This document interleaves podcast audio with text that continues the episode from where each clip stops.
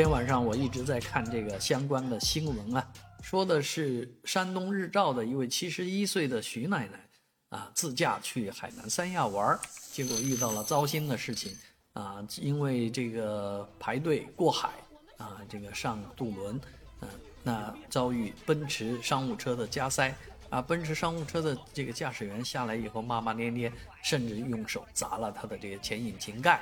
而这个谁加塞谁这个事情呢，真是说不清楚啊！而且驾驶员显然也不是徐奶奶，但是这件事情迅速发酵，甚至于徐闻警方也出面将这个奔驰车驾驶员呢已经行政拘留了，拘留的时间是十天啊，那十天的话也就是呃过年了，所以基本上这位车主呃在狱中啊啊过这个大年啊，应该是蛮糟心的，而这位呃。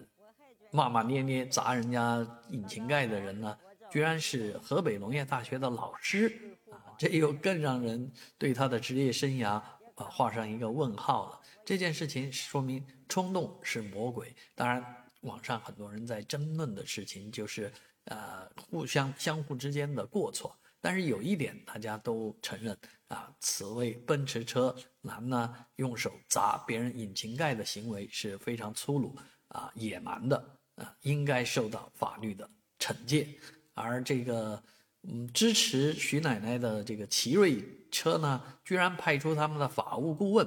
啊，连夜飞到这个出事地啊，然后呢，给这个引擎盖的定损是五千多块钱，正好到刑事处罚的这个标准上啊，所以行政